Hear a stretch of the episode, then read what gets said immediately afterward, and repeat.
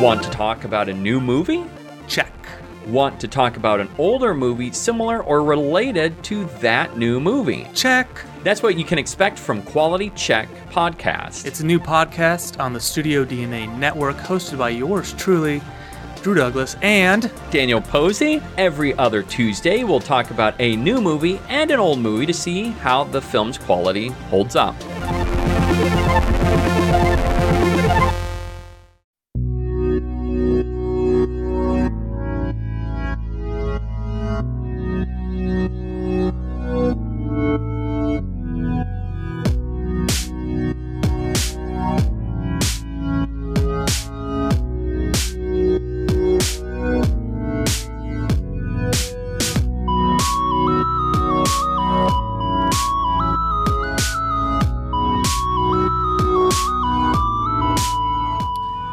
Everybody, to episode 96 of Disney Plus Reviews. I'm Phil Souza, and I'm here with my good friend and co host. He smells like grandma's house. No worse, he smells like grandma.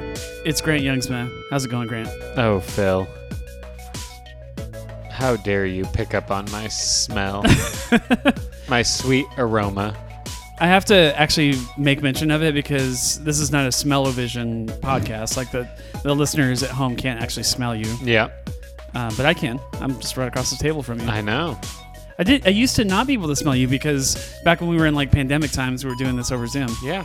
but now we've uh, been in the same room. I like the show's better. I think when we're in the same room because we can kind of bounce off each other a little faster. Yeah, I would definitely agree with that. Yeah, I mean anyone who's done Zoom knows that it's not. It doesn't as much as there is.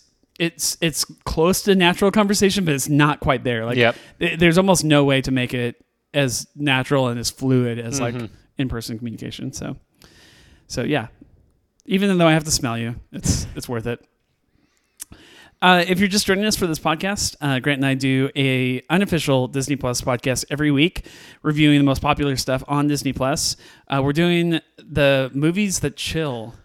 Is that the? Am I saying that right? Something like that. the movies that chill. This is not, not We- like a. We've probably said it four different t- ways, so we'll go with that. I'm sure we have. Movies that give you chills, I think. Yes, that's right. No, this is something that Grant came up with, and I say it wrong every time, and I say it differently every time, as he just pointed out. But yeah, the movies that give you chills every every week. So uh, you already saw it in the title of the episode. We're talking about Haunted Mansion, the 2003 Disney film that neither one of us had ever seen No. um, until this week. So we wanted to jump into some scary stuff, uh, haunted stuff for as scary as Disney gets, really Yeah. um, for the month of October, and uh, Haunted Mansion seemed like a good a good choice. I, I think most people are like, "When are you guys going to do Hocus Pocus?" We've done it already. You got to go back a year to to go back and you know episode whatever forty something fifty. I don't know what the number Yeah. is of our review of Hocus Pocus, and I think our our thoughts on that are pretty much the same as they were a year ago. So we're not talking about Hocus Pocus this year. We might do like a you know a re up of it next year, maybe or something like that. But we're trying to do some new new content this year. So, but before we get into Haunted Mansion, we like to do Disney Plus news of the week. Uh, Grant, what was uh, noteworthy this last week? Well, we finally, we've been waiting, I guess, somewhat. Uh, we got our first trailer of Home Alone, Home Sweet Home. I think that's I think it's called Home Sweet Home Alone. something like that. Yeah, yeah. Well, we got our first trailer of the new upcoming. We don't really know if it's new or if they're calling it a reboot. We didn't really do mu- much research on this, but the trailer is pretty much the first Home Alone all over again. Yeah. Did you see this coming? Did they have they announced that in any way? Did they ever use the word reboot? I, not that I remember. I don't. I don't remember seeing that either. Um, but that wasn't that the first thing you thought of after you watching that trailer? oh yeah, for sure. It's. Ex- it, and I think they did it on purpose, right? Yep. Is that what you read? The only difference is they're using British accents now. Yeah. So, um, I I really should have done some more research on this movie. Does it take place in like London or something? I think so. Okay. And they're traveling to Tokyo, which we heard that in the trailer.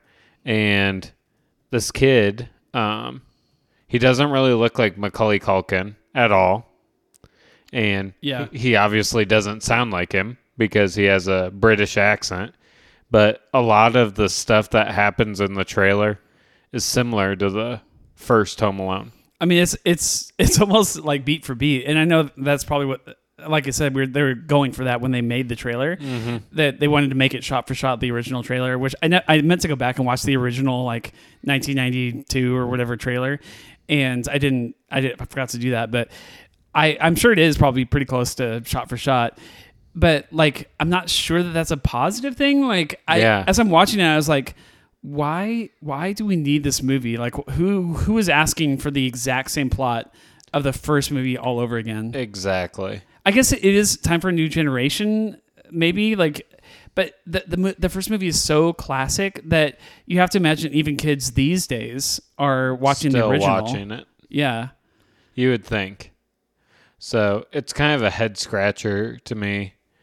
But I mean, I think it does take place in London because there's like it, here's the problem like in with modern technology and like the modern flights and stuff like that like you know you have to explain why the parents can't can't, get- can't get home you know quickly like he's going to be home by himself for a couple days um so in the trailer they say something like oh like we've we've canceled all of our flights going overseas or something like that. It's like they they take a uh, you know holiday trip to like east coast us or something like that. I can't remember what they're going to Japan. oh they're going to japan? Okay so maybe this might take place in the us the kid definitely has like a very thick Oh, yeah, british accent. I- in fact a lot of the characters do. Um, but yeah it's so you get the impression that it's so far away they can't just like turn around and go back. Which Japan is pretty far away. yeah. I mean it takes a couple days just to get there. Yeah.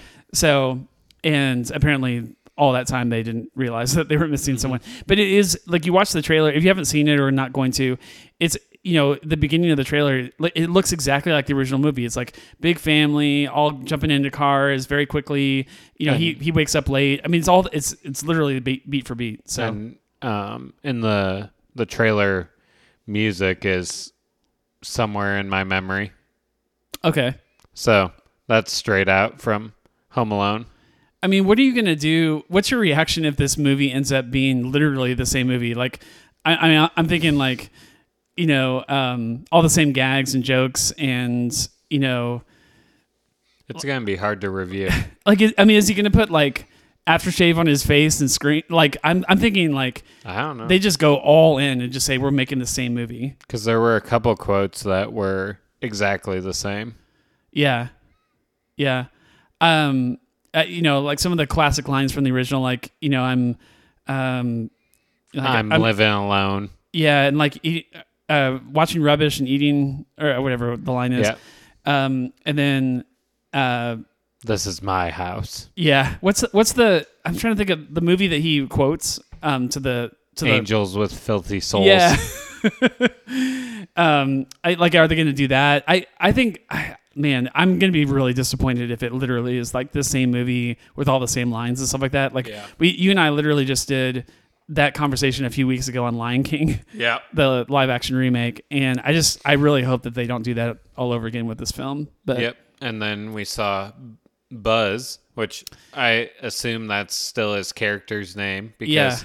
on his police jacket it said McAllister. Yeah. So which you know i one thing i read was like I- like i don't even know if he was approached but like macaulay culkin is like not in this movie like he- like i my guess is he probably wasn't even approached but um yeah there, there was i found one article with like that someone had like gotten asked him for comment and he's like yeah i'm not i'm not in any way associated with this film yeah, I think he uh, took a wrong turn a while back. Yeah.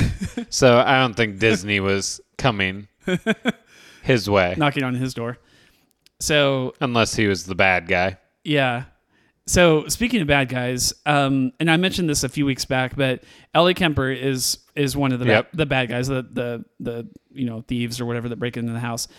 And I I legitimately love her. Like I just do. I anything she's in, I'm gonna watch it.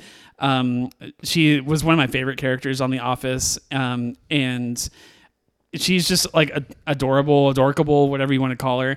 And I, I just have this like kind of crush on her. And so like I, I, like I'm very interested to see what she does, but the trailer m- made her look really dumb. Like I, th- what she's being asked to do in the movie is probably not very, um, not gonna be very enjoyable. but Yep. we'll see. I I hope that she can bring some newness and levity to those characters because it's obviously very different. The fact that she's just female alone is a huge divergence from the original movie. So, um, so yeah, we are going to review this movie. I don't care if it's terrible. we're, we're going to review it.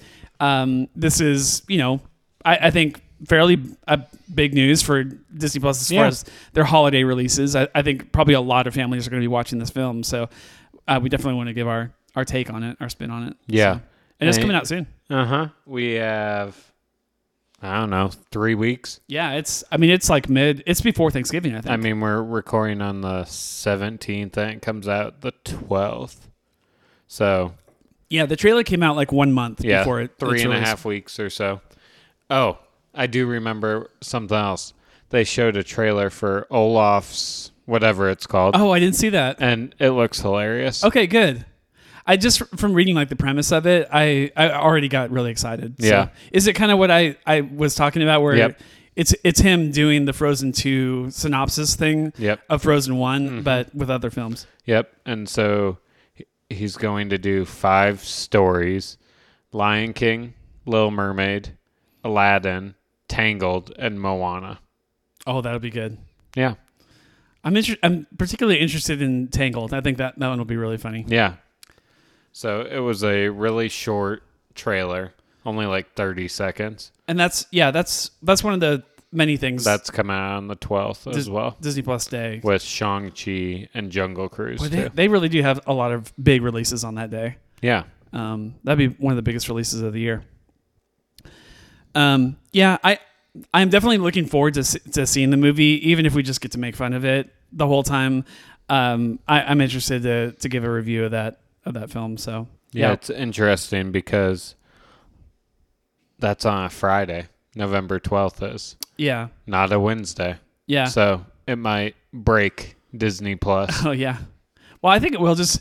They're asking for it, just putting Jungle Cruise and um, Shang Chi on the same day. Mm-hmm. Like that's that's uh that's kind of nuts. Maybe they'll just have a whole bunch of servers ready to go. But yeah. my guess is the service will go go will go down. You heard it here fir- first. Uh, at least for a few hours. Um. Okay. Uh, my news story is sim- is similar. It was another trailer that came out this week. Um, it's for the Peter Jackson uh, Get Back documentary that's coming out. We knew we knew this was coming. We in fact in fact I think we talked about it maybe a year ago on our podcast, like when they first kind of announced it when Peter Jackson came out and said, "Hey, this is what I'm working on." Um, I watched. There's like a four minute trailer. It's a really long trailer that came out this week, and I just watched it today, and I I am in a word just uh, astounded by what what this thing is could be. Yeah. I- who knows if it'll deliver on it? Um, it is. uh, So originally, I thought we were going to get one documentary that was like maybe two hours long, maybe an hour and a half long, even. Um, it in the trailer, I, I I don't think this was previously announced, but well, no, I- sorry, I guess it was announced back in June of this year, but I didn't see it. In the trailer, it mentions that it's going to be a three part documentary, and each episode is going to be two hours long. Wow. So it is a six hour documentary. Probably one of the longest, if not the longest, Beatles documentary. I don't know. Maybe there's like a 12 hour one out there somewhere that I haven't seen, but uh, and I haven't really seen much about Beatles documentary. But um, this is, I think the trailer says 57 hours. I know it's more than 55. 57 hours of like vaulted footage. Like it's it's like a time capsule type thing. Like I, I think it's I I don't know. Maybe I'm misunderstanding what the trailer was saying, but I think they were saying that it's was like time capsuled on purpose. Like no one is to view this footage for 50 years or whatever. And so they got it. They opened it in I think 2017 or or it was around or 2019 maybe. And then Peter Jackson got a hold of it and he's like, we got to show this to the world. So Huh. there's like 57 hours of footage that literally no human has ever seen, except for the people that honestly took like, you know, vi- Yeah. video recorded the footage. So it's a lot of like behind the scenes, them working on, um, you know the Let It Be album, and um, it has the entirety of the 42 minute concert that they did on the rooftop, like Yep. th- that famous like final concert that they did. Um, there's some stuff in there about Yoko Ono that's again never been seen. Like I- this is so. I think the biggest thing about this movie, and it's so brilliant, the release date. It comes out. The first part of three comes out on Thanksgiving, like the day, and on that Thursday. The next part comes out on Friday. The third part comes out on Saturday. There is no way that multi generational get-togethers of families are not going to put this thing on. Like, I, I think anyone that lived during the 60s is obviously going to be into it. Yeah. But then, like, their kids and their grandkids are probably going to be into it too. So, I think this is going to be mark my words like by the time you get to that monday like the, the monday after thanksgiving mm-hmm. it's all anyone's going to be talking about if they have disney plus or have Yeah. access to somebody who does so it's brilliant that it's coming out it's incredible that it's exclusive to disney plus Mm-hmm. um, i don't know if it's coming to theaters as well but i know that it is um, it's premiering on disney plus on those Okay. days so yeah Interesting. yeah, it's interesting. Um, I'm very, very excited uh, for it. It's be, the Beatles obviously is like everyone's, you know, a lot of people's favorite band. Yeah. But um, it's they're so mysterious, and I think a lot of it is just because of the time period in which they lived, and our access to their lives, especially during this period of time, was almost nothing. The the trailer mentions that they didn't do a live show for three years Wow. before this footage was was taken. So for a three year period, they basically disappeared. They continued to release albums, but during that period, they never toured. They never did any concerts, and so the the footage that you're going to be watching from this movie is like is almost like from a dark period of the Beatles. So I, I'm actually like I'm really pumped to see what and this it's Peter Jackson. Like there's Yeah. no, there's no way that this isn't going to be exquisitely produced. So so yeah, I'm That is very interesting. yeah, I'm though. very very excited. So uh, go watch that trailer if you're into the Beatles at all, uh, even tangentially. I, I think you're going to want to watch it just to know if you want to see this or not. But it, it's certainly going to be a lot to ask of audiences to sit down on their couch for six hours and watch it. Yeah. But I think it's going to be is quite a um a commitment. Yeah. Some of the footage that they already showed in the trailer, which is like just, you know, real quick little snippets and stuff like that, was already really funny, really jovial, really. I don't think it's going to be, there might be some serious, dire parts in the Yeah. documentary, but for the most part, it looked like just guys that have been lifetime friends hanging out in a studio, just having fun, you know, rip, making fun of each other, ripping into each other. Also, a little bit of tension because you know they're getting close to breaking up and um, doing their final concert and how they planned it and everything like that. And then, of course, 42 minutes of the six hours is going to be the entire concert, just live. Like, Wow. don't you know, keep keep, keep the camera running. So it's going to be amazing. I, I it will really open. and I think a new generation open to the, uh, open their eyes to the Beatles for the first time. So um, yeah, so get ready for that. That's that's coming out in about six weeks or so. Sounds good. It's gonna be a good November on Disney Plus. Yeah, it sounds like it. We will. I don't know that we'll do like a review of that documentary. Um, you know it. Uh, it is a lot to watch, and I don't even know if I'll have time to watch all that over Thanksgiving break.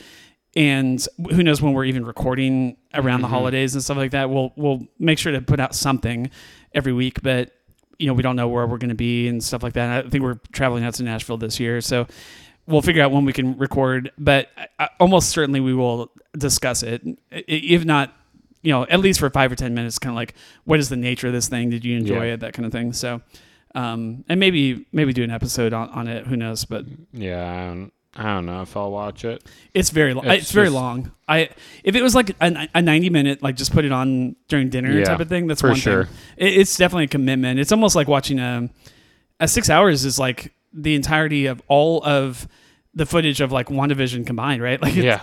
like those episodes were thirty minutes long. It's a big commitment Yeah. for sure. So anyway, I, I'm very excited. I'm I'm excited that it's. I I honestly am. I'm thrilled. I was thrilled to find out that it it actually is that long mm-hmm. because taking 50. Can you imagine taking 57 hours and reducing it to six is like insane? Like all the stuff that's just going to end on the cutting room floor.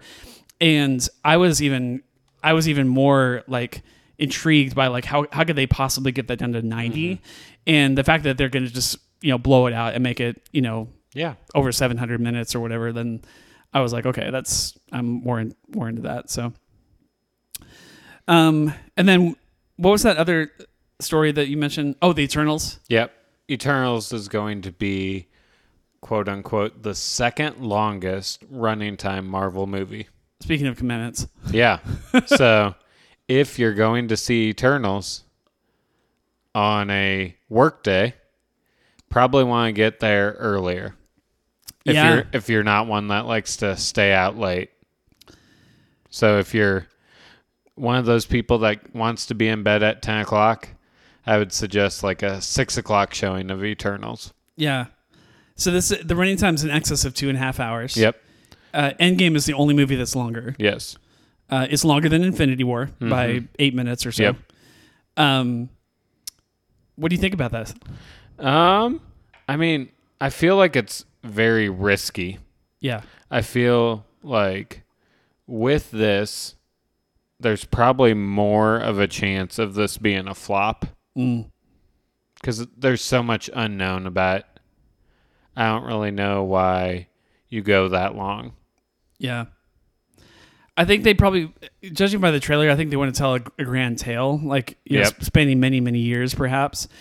They also have a lot of characters to Mm-hmm. introduce. Um, each character needs a certain amount of screen time. All that stuff adds up.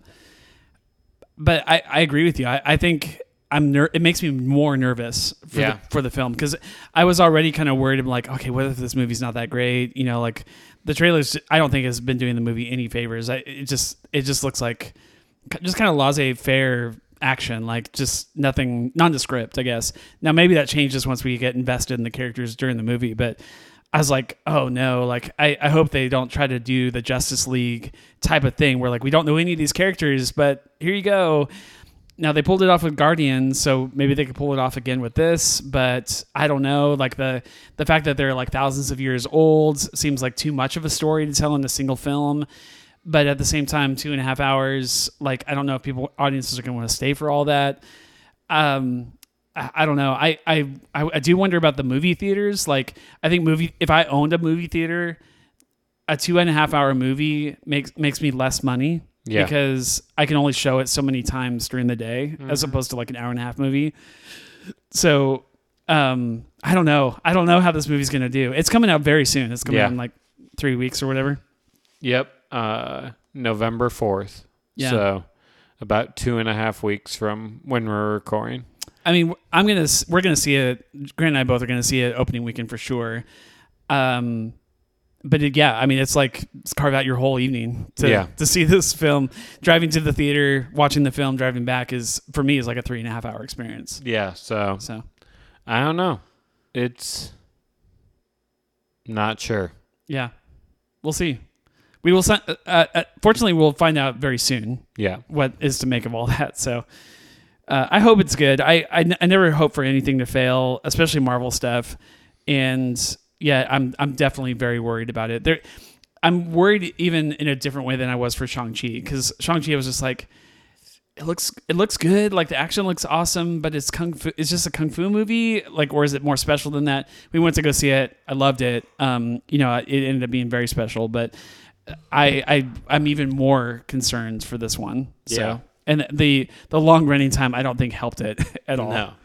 So Because people, especially with like new stuff, you can only keep people's attention for so long. yeah. Yeah, and the the movie's gonna almost rise and fall depending on its attention to lore and like term terminal jargon terminology that you've never heard before, like wrapping your head around like everything that they're discussing. Like if they do it if there's not a lot of it or they do it and explain it in a very intelligible way, they can get through that stuff. But my worry my worry is that they they feel like they need two and a half hours to make sure the audiences understood everything that they saw and then and then I'm just like, oh no, it's too it's gonna be too much. But um we'll see. So I'm I'm always excited to see anything Marvel. So, you know, again, kind of like Home Sweet Home Alone. I'm I'm watching it either way. So Yeah. hopefully it's it's good and not not bad. All right. Well, um, the only thing we're discussing uh, this week on on the podcast, and next week will be the same thing too. We're just kind of doing one movie at a time this month. Now that uh, Marvel stuff is over, we'll kind of ramp back up as as um, Book of Boba, Boba Fett comes back. Uh, Hawkeye, uh, you know, the Yeah. holiday season I think will be busier for us. We'll have a lot more longer shows and a lot to talk about. But um, but for the next couple weeks, it's It's- pretty much movies. it's kind of nice. Like I, I, I like just take, kind of taking a break and like calming Yeah. down a little bit and having more casual, you know, conversations on Yeah, exactly. one property. But so uh, we're covering 2003's The Haunted Mansion. I mentioned this earlier. Grant and I, neither one of us had ever seen this movie uh, before this week, and um, I want to start here. Grant, you had texted me th- earlier this week about the 2003 Disney lineup. Um, why don't you? I, I just wanted to tee that off and let you take about it. But Yeah, I Take it from there. I really didn't think much about it until uh, I watched this movie last night, and the release date's of 2003, and I was just thinking to myself, you know, what else came out in 2003? And then it dawned on me, Pirates of the Caribbean: Curse of the Black Pearl also came out in 2003 yeah, but in one. the summer of 2003. So Disney, I, I think it's fair to say that Disney was really hoping that they were going to hit it off big time with ride movies. yeah, yeah. It's and let's see, Tower of Terror. I think came out before. Yep. these uh, late '90s, right? Mm-hmm. Kirsten Dunst is in that. She's a Yeah. real like a young kid in that movie. Um, uh, Tomorrowland came out way after, like late 2000s. I want to say Yeah, that's like 2009. yeah, something like that. Um, Maybe later than that. uh, obviously we got Jungle Cruise this year. There's only seven total. Like I looked at like the full list Mm-hmm. or whatever, and there was one called Dinosaur, which I didn't know that what that was based off of. Um, maybe something at Disney World, like um, It's an Animal Kingdom. Okay, gotcha. And then I can't remember what the last one was, but um, as far as like, I've seen Tower of Terror actually because I used to be like a big Kirsten Dunst fan, but um, so I wanted to see like her entire film- filmography. That movie's terrible, um, and um, Tomorrowland's for the most part flopped. It was definitely a box office um, flop. Like it, it, it did not make its money back that they had spent Okay. on it. Yeah, I haven't seen that one. Yeah, they, that movie took a loss. Um, but Pirates, it's it's interesting to note that Pirates was an unbelievable success. Like, Yes. they spent they spent more money on Pirates than they did this movie on Haunted Mansion, but it also made like five times what Haunted Mansion did, or something like that. It was like four four or five times. So no, I think it's three times um, the the box office, but it's it's it's uh, it's like markup, like what it spent versus what it made was like four or five times bigger Yeah. than what they had spent. So obviously that a lot of that's Johnny Depp, a lot of it's the story, CGI. That first movie's really really good. It's yeah, the first one's great. it's after that that people start to kind of groan a little bit. Yeah. But I I like I actually kind of like both of the first two, and then it, it goes pretty rapidly I can after dig that. the first trilogy, but after that, it's kind of eh. Yeah, but yeah, there's something to be said for I think Disney for a while there, and it maybe it just kind of it honestly kind of ended with Haunted Mansion. They didn't do any any movie for a while. for a while after that. Tomorrowland would have been the next one, and then they waited even a long time after that one to do Jungle Cruise. So, but yeah, in two into the same year is interesting to me. Like Yeah. I, I really felt like learning that I was like, they want they were trying to do something here. Like they were trying to get on this train of like you know, let's make all of our rides into a movie if it's not Uh-huh. already based on a movie. And you, you hate to say like, oh, they saw the result of the. This movie has a 14% on Rotten Tomatoes. Um, it was critically panned. Uh, even audiences, it's like 30% audi- audience score on Rotten Tomatoes. Like even audiences have, have largely panned this movie. It did make like twice its budget, yeah, but double. yeah, but which is uh, technically a su- success, but critically it just it wasn't a success. And you have to almost wonder that after this movie, they were like Disney was like, okay, let's cool off for a little while. Like we did not, we were not able to duplicate what we did with Pirates just six, Yeah. six months earlier. So, but yeah, interesting. Um, what are your overall thoughts on the movie? This is definitely, without a doubt, I would say, a one-time watch for me. Yeah, Um, I feel like there really isn't much star power in this movie. I mean, Yeah, Eddie Murphy does all right, but I mean, I don't think it's anything where, like, if you're going off of Pirates of the Caribbean, you have Johnny Depp who basically commands the screen, and with this and Eddie Murphy, it's just kind of like, eh. and I mean, kid actors are all right. Yeah, th- it's honestly for child actors. I feel like they're kind of like middle. Like there, there's definitely some kid actors that are worse Yeah. than them, but then there's obviously like star power child actors, and these are not them. Um, but yeah, they're they're just okay. But yeah, you're right. I like going into the. I sometimes I don't do this every time, but for this one, I was like, I wonder who, who's in this movie. So I actually looked at the cast list before I even queued it up, and I was like, I don't know who any of these people are except for Wallace Shawn, Yep. which is like Princess Bride fame, Mm-hmm. and then the Terence Stamp. yeah, is he the butler Yep. guy? So I'd seen him in a couple couple things.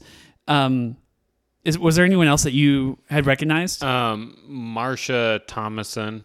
Okay, She was in White Collar, which okay, I that was that. a TV show on USA. But um, this was before that. So, I mean, other than that, no, not really. By the way, and I, I was going to save this to the end, but we're talking about it her right now, anyways. Uh, serious age gap between the two of them. Eddie Oh Murphy. yeah, for sure. Eddie Murphy was about 42 or so when they shot this, and she was like 26. Um, there's like a like a 15 or 16. And you gap. definitely can see on screen that she's definitely way younger Yeah. than Eddie Murphy. she looks like a like a post college like kid basically uh, compared to him in this movie but they're not on screen together Oh, I guess they are a lot towards the beginning of the movie, but very quickly in the movie they they separate for almost the entire entirety of the rest of the film. I think that's a good thing because Oh, yeah. sitting next to each other they look like they're in different generations. Um, so, but yeah, she she must have been somewhat unknown. Uh, she went on to do things obviously after this, but um, but yeah, compare that to Pirates, where it's like Orlando Bloom, Keira Knightley, even like Zoe Saldana um, is you know a minor character in the movie, but still you know still big star power now nowadays at least. And then Johnny Depp, it, it almost doesn't get any bigger than that in the in the earlier t- in the early two and so um, you know they they I think they they definitely queued up more budget for Oh, yeah. Pirates, and, and you can see that the two movies compared side by side, there's a big difference. But um, yeah, I um, so your overall thoughts is just it's just okay. I mean, maybe Yeah. did, did are you like a didn't like it camp or Mm, I mean, at first it was pretty good, I would say. I mean, it kept my attention, but like when you get to like the ending part, that's it's really weird. yes, it really slowed down for me quite a bit at the end. Yeah. Um, we should mention the running time. Yeah. It's very short. It comes in with beginning credits and end credits at 86 minutes. And the opening credits are long. Yeah. Like I'm talking. uh, You, have you ever watched like an older movie that has like an overture at the beginning? Mm-hmm. Like they, they basically back in the like you go back to like old um like 40s, 50s, 60s movies and stuff like that. Maybe you know even earlier. They would they would do all the credits at the beginning of the movie. You, you go back and watch like old like Peter Pan like like old Mm-hmm. Disney movies even would do this. They would put all the credits at the beginning of the film, and then when the movie was over, it just ends. Like there's no credits at the end, and they would play like overture. Snow White is like this. They just Yep. it's like just overture music for like four minutes at the beginning. Well, Haunted Mansion does that, which is weird for a 2003 movie, and like it's it's like overture music while they're doing all these credits and stuff. And then, but there's still a lot of credits at the end. So, like the actual meat of the film, in between the opening and, and end, is probably 10 minutes shy of that. So, what'd you, what'd you say, 86? Yep. So, this is like a 75 minute movie, Mm-hmm. probably. And uh, right from the start, the beginning credits, it's really weird because they're trying to tell you the story, but you don't really understand what's going on. No. You might on your second watch, but, you know, like Yeah. said, there may not be a second watch. Yeah, for sure. And so then we're introduced to Jim and Sarah Evers, who they're realtors. And but uh Jim definitely is the one that works a ton. And he right off the bat he misses their wedding anniversary. Very, very stereotypical for Disney, I think. But Oh yeah, for sure. And so right from the start, he's trying to make up for this. So they're going to go on a weekend getaway to the lake, and then they get this call um, from Gracey Manor, and they want uh, Sarah to come and look at the property. So Jim, of course, is like, "Oh yeah, sure." Well, his favorite or his famous saying is, "We'll be out of there in twenty minutes," and so they, of course, go there, and um, it's a real spooky place to start out with. Yeah, and I, okay, so um, my, my overall thoughts first is just kind of real similar to yours. I it's it's definitely one time watch for me. This is not going to be like a regular rotation for Yeah. us. I I mean I wouldn't show it to our five year old right now. Anyways, I it would really give her nightmares. But um, e- even though it's not that scary, it's not. Like I I we'll get to that towards the end of the review. I think, but I think one of the the reasons the movie flops so badly is like people were expecting it to either be funny, really funny, or really scary, and it doesn't do either of those things. No. Um, that said, it's scary enough. Uh, some of the zombie stuff at the end, I think it's really scary uh, for a five year old, and so we're not going to show it to her for a while. But like even when she, when she's old enough to watch this, you know, eight or nine or ten or whatever. Um, I still don't think that even she would want to watch this over and over again. It's Yeah. it, it feels a little dated in its storytelling, even though it's not that old of a. It's less than twenty years old. Like it's not that old of a movie, but it it feels ancient. I think in, in its um, style, but um, it's an okay movie. It's not. I don't think it's you know didn't like it, hated it, had a horrible time. It's short enough that I was like, okay, it didn't overstay its welcome or anything. And there there are some parts that I, I legitimately liked. I think some of the CGI is actually pretty good. A couple of them are scenes are not good, uh, but mo- for the most part, I I think it's good. But um, yeah, overall, I I didn't love the film at all. Like it just it's just eh, like Yeah. you know, just middle of the road. But um, uh, one thing that I, I wanted to jump off of one thing that you said. One thing that I think that it, they do, I think, really well, and they had to with the the the movie is literally titled "The Haunted Mansion," so like you have to do this right. But I think the mansion itself is very intriguing, like very cool Yeah. um, I, I, I've in the middle of the film, I had this thought of like, I, I would like to go, like knowing that the mansion's not haunted. Like I would want to go to like a real haunted mansion, but like knowing if I knew that the, the this particular mansion, which is probably just a set that they made, was an actual mansion, I would love to tour this thing. Yeah. Like, it looks awesome. There's all these like hidden rooms. You know, you, you push a, a head of a statue down, and the the bookcase opens up. It's. Have you ever seen the movie Clue? Yeah. um, it, it kind of has that feel to it, um, where there's like all these hidden areas of the house that no one's ever seen before, and you know you get lost. is so huge that you know how do I get back to the living room or whatever. It's really cool, and the the way that they hauntified the mansion, mm-hmm. I think, is honestly very intriguing and very mi- mystery. Like you don't know what's going on. So there's some things to like about the movie, and I, when they first showed the house, I was like cool. Like they're getting this right. It looks like the ride. Yeah, for sure. Yeah. Talk about the ride, like compared to this movie, because I, I think they do that really well. Yeah.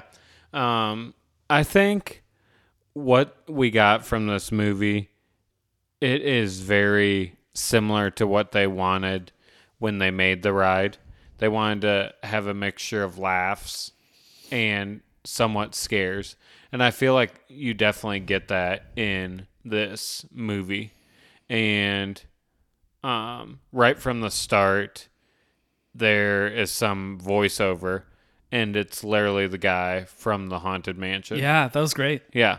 So, I mean, and there's a lot of stuff like there's the one part that I absolutely enjoyed was the hitchhiking ghosts Yeah. because that's at the end of the ride.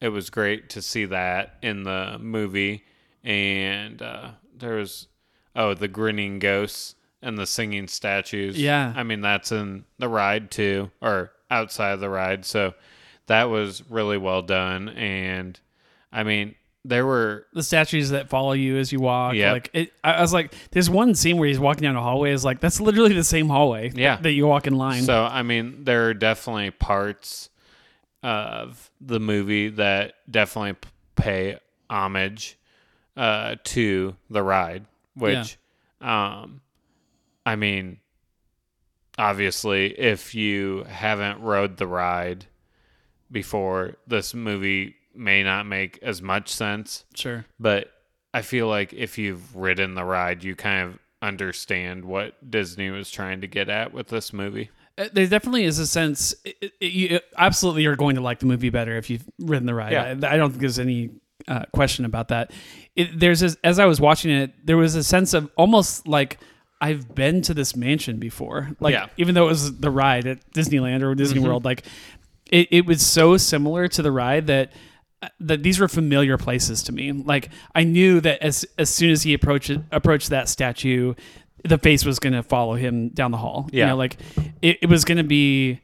It was always going to be. A, this movie was always going to be fan servicey, and I think that's a good thing. Like I think audiences want to enjoy that part of the film, and Pirates, the fr- Pirates kind of did it along the franchise. The I don't know. You can correct me, I guess, but I feel like the first movie had like a few nods to the ride, but Yeah. it, it wasn't. I, I felt like this movie did more of them, like mm-hmm. more references and stuff. Yeah. I would agree with that. I haven't seen the first Pirates in a while. So, um, not really. I mean, for sure they do uh, the Pirates Life for me song.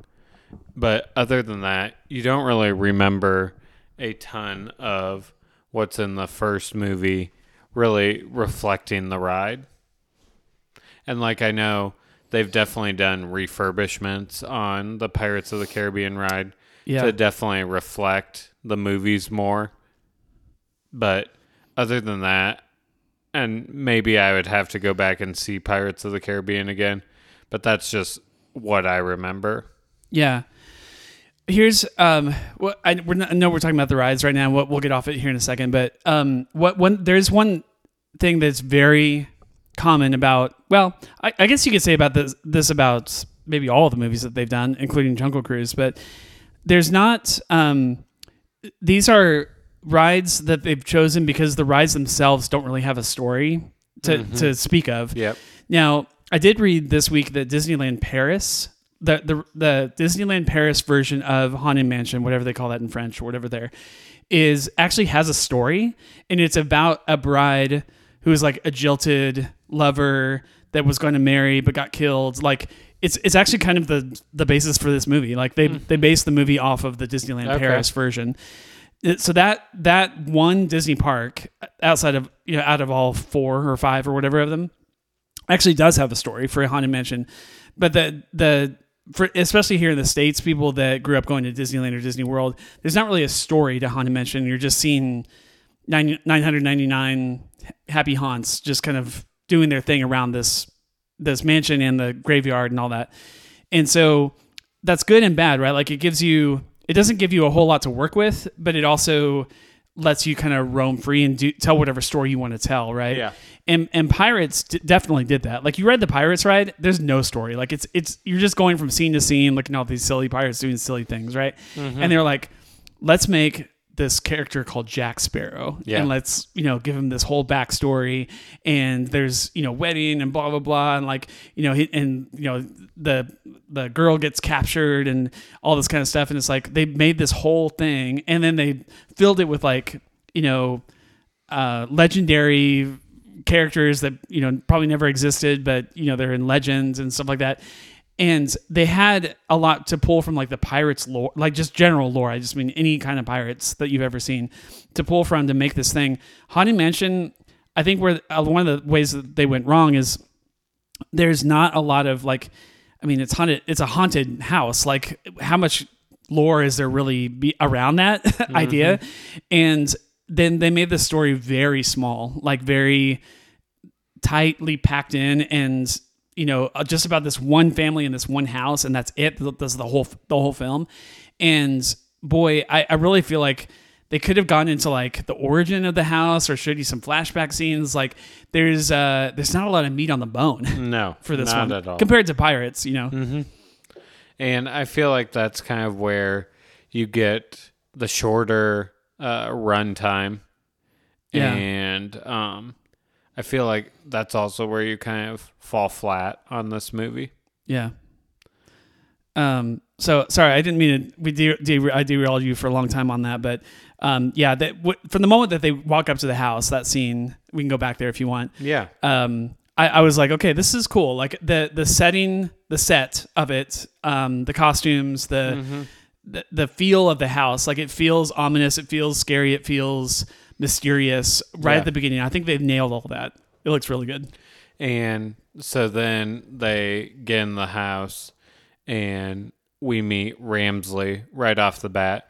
And you just kind of assume. I mean, I feel like I assumed from the start that he was a ghost. Uh, they never really hint at any of whether it be Ramsley or Gracey or Emma or Ezra those are the four main ghosts, but mhm. they never really get to the point that they're ghosts until like closer to the end of the movie. But I was kind of just under the assumption the whole time that they were ghosts Yeah. because I mean it's called Haunted Mansion, and anybody that has ridden the ride knows that there's ghosts in the mansion. Yeah. Yeah, it's it's you're right. I think they feel like they're very proud of themselves to like have this big reveal. But like Yeah. it's like something that everyone saw coming from the beginning. Yeah. So, um, and then right off the bat, you realize that Ramsley just wanted uh, Sarah to come to the mansion, and he definitely is turned off by her bringing Jim and Michael and Megan. Yeah, and one thing I thought that they did a really good job of to introduce the mystery very quickly as soon as they get to the mansion, you know, is there's something going on between Gracey and Sarah, and it, Sarah has never seen this guy before in her life, but Yep. Gracey seems to have seen her or is definitely intrigued by her, and it's more than just like. Oh wow, your wife's hot or whatever. It's like he's drawn and pulled into her in some way, and even like you can see even on Jim's face, he's like, uh, "Why are you staring at my wife?" like, Yeah. you know and and so right off the bat i'm like okay they're gonna do they have to do something with that like why why is this guy into this guy's wife um and then you know they're about to leave and then the you know of course it's a dark and stormy night right so the all the rain starts coming down and it apparently comes down so fast that it floods the entire road which Yeah. is like okay They can't get out of there. i guess that could happen in 15 minutes but i don't know yeah. um.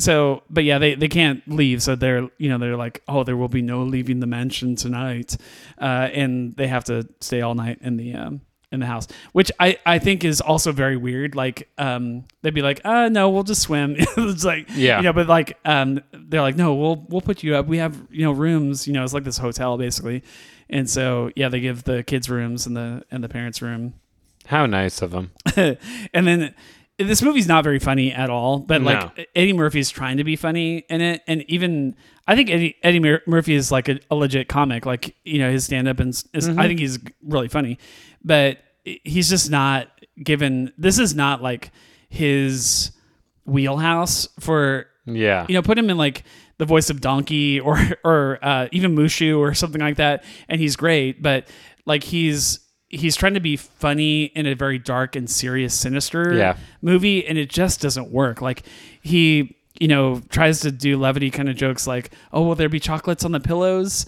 You know, tonight, whatever, and like nobody's laughing, including Ramsley, and it's just like, boy, uh, I, that that was not a good joke. Like, and obviously, A. Murphy was their big get for this movie. yeah, But I don't really know who you put in this movie to make it even different. We're gonna find out soon. I it was something I was gonna say at some point. Um, but yeah, they they and we covered this in the news I think earlier this year. But they're making a remake of this movie. It's it's not gonna come out th- definitely this year, maybe not even next year. But um, Guillermo del Toro I think is Yep. is still behind it. Um, there's talks of like Owen Wilson being in it.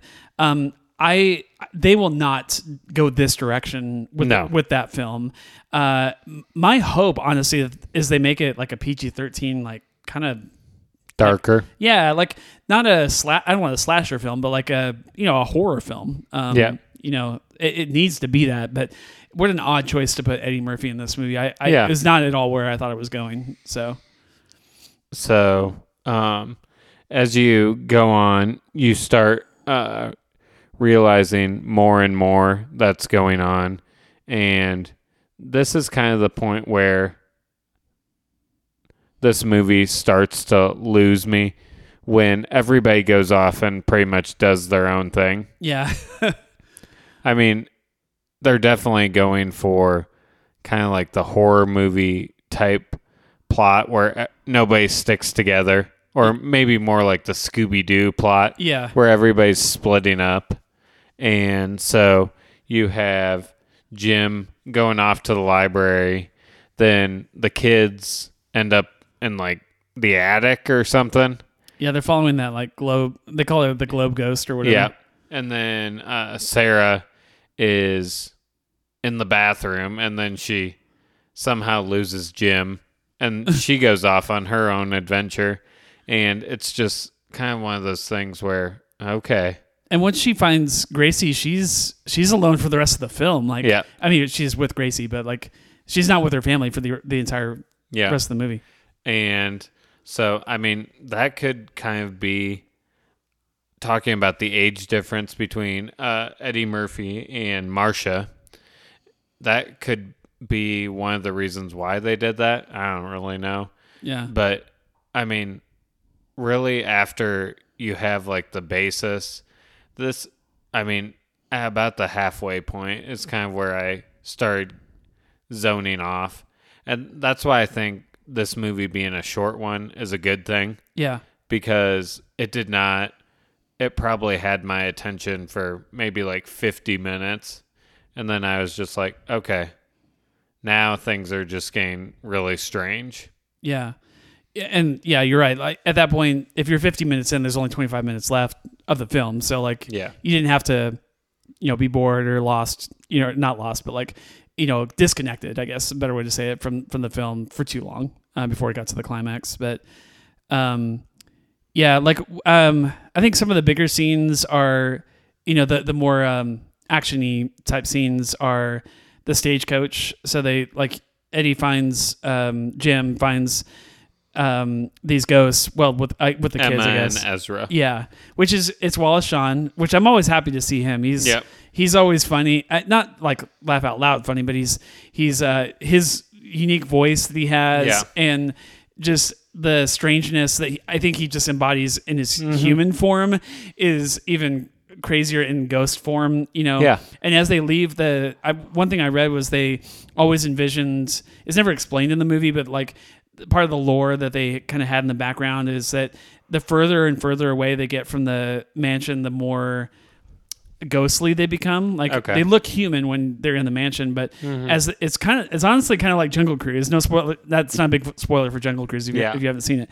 But like the further that geographically that they get away from the the mansion, the more things change. Mm-hmm. So it's just kind of similar to Jungle Cruise, but Yeah. um, but yeah, they they instantly as they get further away, it's turn blue, and they're you know you see right through them, very wispy looking, and the stagecoach is just going like ninety miles an hour down down this road, whatever, because they have to find this crypt that's in a you know Mausoleum. mausoleum, yeah, and um all the ghosts that they see along the way like that that to me i started to kind of perk up a little bit because like okay cool this looks like the ride Yeah. now like we're seeing like all these silly things that happen and then so they're after this key which um I feel like talk about macguffins by the way. Like yeah, get this object. Exactly. And this is kind of where I don't know if Disney like planned it, but th- this next scene is very like Harry Potter esque, where um, instead of Ron, Hermione, and Harry out on their little quest, now we have Jim, Michael, and Megan. yeah And and the kids are almost useless by the way oh yeah, for sure. And Which they're kids, but Yeah. So then they get to this mausoleum and they have to go in and retrieve this key. And it's so easy to retrieve this key. but is anything ever that easy, Phil? yeah. And so they end up like dropping the key in the water. And then, of course, the skeletons come alive because they don't want them to get the key. And The the only part that I found it's uh you know the, the mummy you go watch like the mummy. Again totally different movies. This is like PG the mummy's PG-13 right?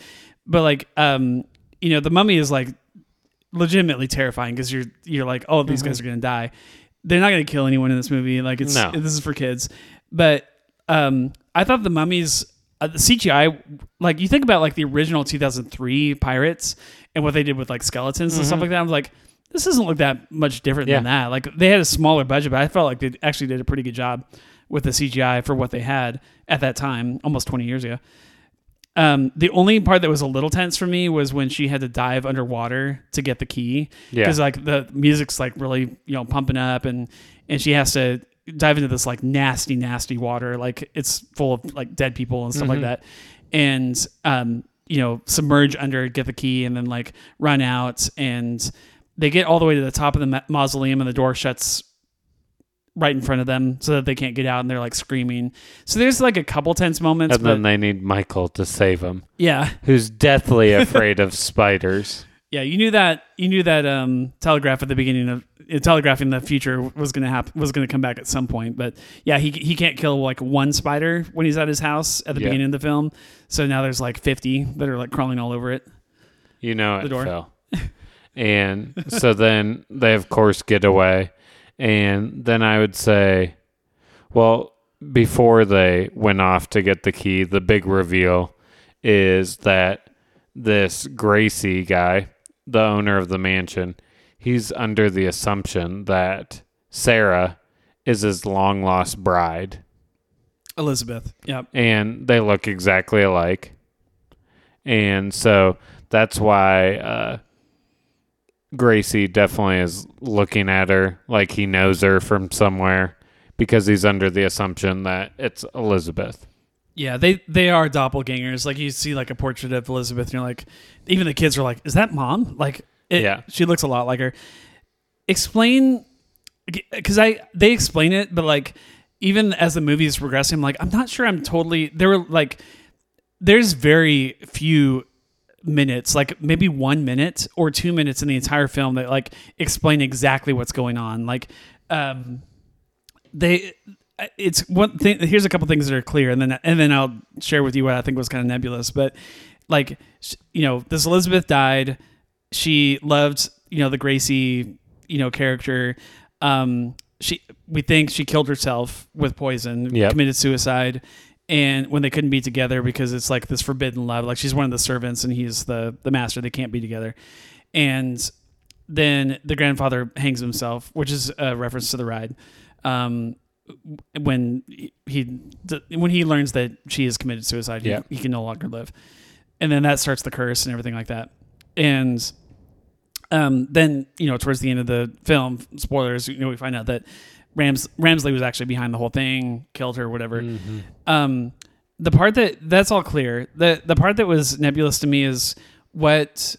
So Ramsley comes up with the idea of check out this girl. She doesn't she look like Elizabeth? Like he's talking to. We never see this scene happen, but like Yeah. it's reference that Ramsley like talked to the Gracey ghost and said, "Look at this. Check out this girl on TV or whatever. Doesn't she look like Elizabeth? She must be Elizabeth reincarnated. Was it like a reincarnated thing or Yeah. just?" If we kill her, were th- was the goal to, to marry her to him or to kill her or both? I, I explain think, that. I think they believe that Elizabeth's spirit is trapped inside of Sarah. okay. because the way they realize who Sarah even is is there's that scene with the kid on the bike at the beginning and he has I think he's like the paper boy and he has a bunch of f- flyers with Jim and Sarah's picture on it. Okay. I forgot about that. So that's how they realize that Sarah exists. Okay. And I think Ramsley's under the assumption that if they kill Sarah, then they'll free Elizabeth's spirit. But there's a wedding ceremony at the end of the film, so it's wedding, get hitched, then kill her, Yeah. like immediately after the well, wedding. that drink she's going to drink. oh, that's right. Yeah. There's, Yeah. yeah. You see her dying. So kill her. That f- will release Sarah's or uh, Elizabeth's spirit from within Sarah, and then they can be together forever. The curse is lifted. Yep. Right. Okay. Pretty much. I like even though it's a fairly simple thing, like I like as they and maybe I just wasn't paying attention when they were explaining it, but like I was like I I feel like I'm not quite Yeah. grasping like what the goal is here, like because it doesn't make any sense, like. You know what? Like Sarah or uh, Elizabeth lives inside of Sarah, or like at first I thought it was like a reincarnation thing. Like Elizabeth died and was reborn as Sarah, and like you know she's actually the soul, and maybe it maybe it was that, but they, just, they never said the word reincarnated. Um, so, but yeah, it's all it's all very weird. I feel like it could have benefited from again some have some flashback scenes where it's Marsha playing Elizabeth. Like, mm-hmm. sh- let us learn more about this girl. Like, we everything we know about the girls from reading letters. Like the the the characters in the in the film, Jim and the kids and and whatnot, like read these letters from Elizabeth and kind of glean information about her. But there's there's almost nothing. They might have like one flashback scene that I'm I'm forgetting about that's like ten seconds long. But there's there's they don't like lean into the past at all, which I think Yeah, was a huge mistake. Not really. And um, looks like, from what I'm reading, which I mean, this kind of makes sense. R- Ramsley keeps telling Gracey that she'll eventually remember that she's Elizabeth. Oh yeah, and at one point, like he, like he's like yelling at her. He's like, he's like, "Don't you remember me? Don't I look Yeah. familiar to you?"